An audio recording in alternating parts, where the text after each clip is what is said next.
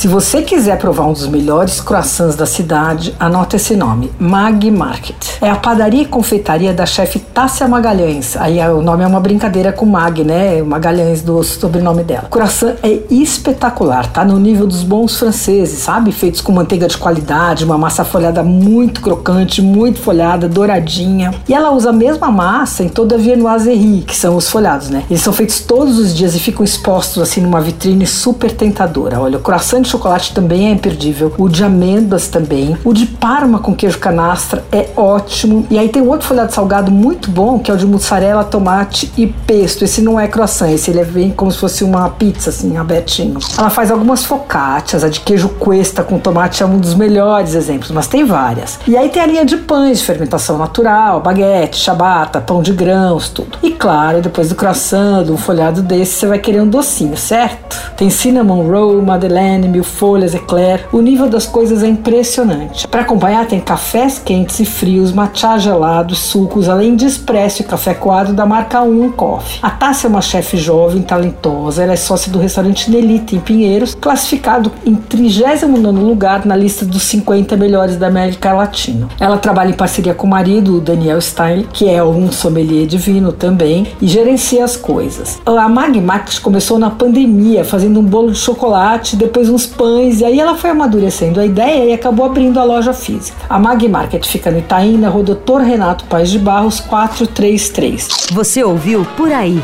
Dicas para comer bem com Patrícia Ferraz.